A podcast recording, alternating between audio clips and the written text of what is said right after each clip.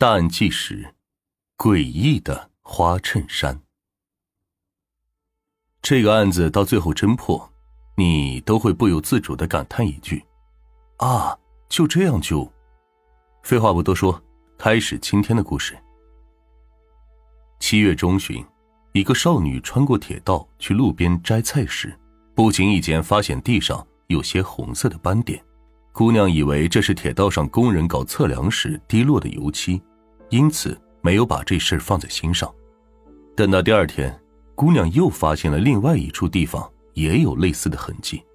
后来，姑娘的妈妈前往菜地时，闻到排水道里有一股难闻的气味。以前就有人在排水道里扔过死猫死狗，她也闻到过这种气味，因此姑娘妈妈也没有去深究。七月二十一日。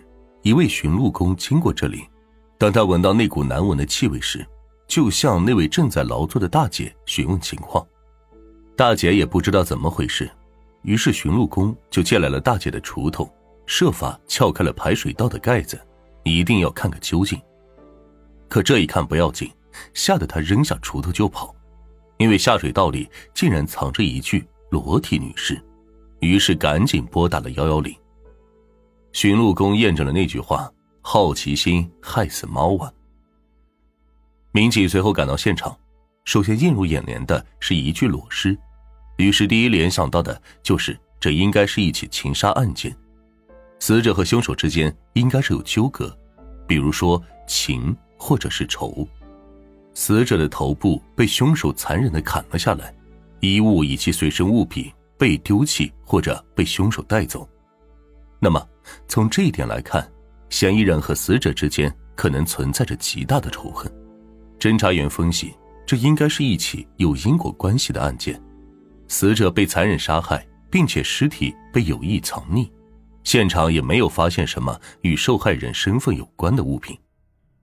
铁路边上有一堆燃烧过的灰烬，并且灰烬燃烧的比较完全，因此里面虽然有一些零落的残渣。但是不太清楚到底是什么东西。通过对现场反复的勘查，终于发现了一条有用的线索，找到了一条类似于女性所用的胸罩带子这样的一根布条。由此推断，这堆灰烬应该是嫌疑人焚烧死者衣物所遗留下来的。警方认为，这很像是一个有预谋的情杀或者报复性的杀人事件。而且嫌疑人并非初犯，并且有较强的反侦查能力和心理素质。在下水道的淤泥里面发现了一张身份证以及一张打小广告的纸片，这些东西与死者到底有没有关系呢？警方此时还无法确定。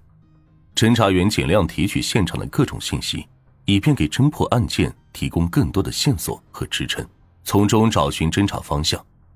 在当时的情况下。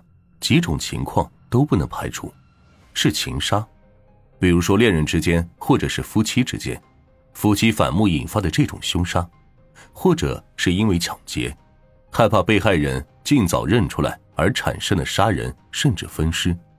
在现场还发现了一张面积近两平方的亚克力材质的广告牌，并在广告牌上提取到了一些疑似血迹的东西。由此看来。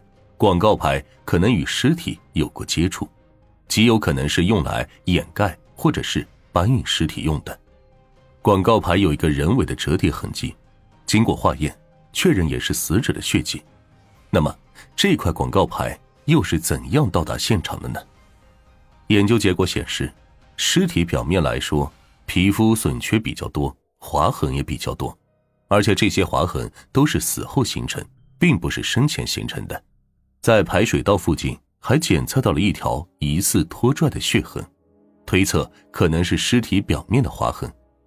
警方怀疑划痕是由于拖拽而形成的，因此排水道并不是死者遇害的地方，而是藏尸现场。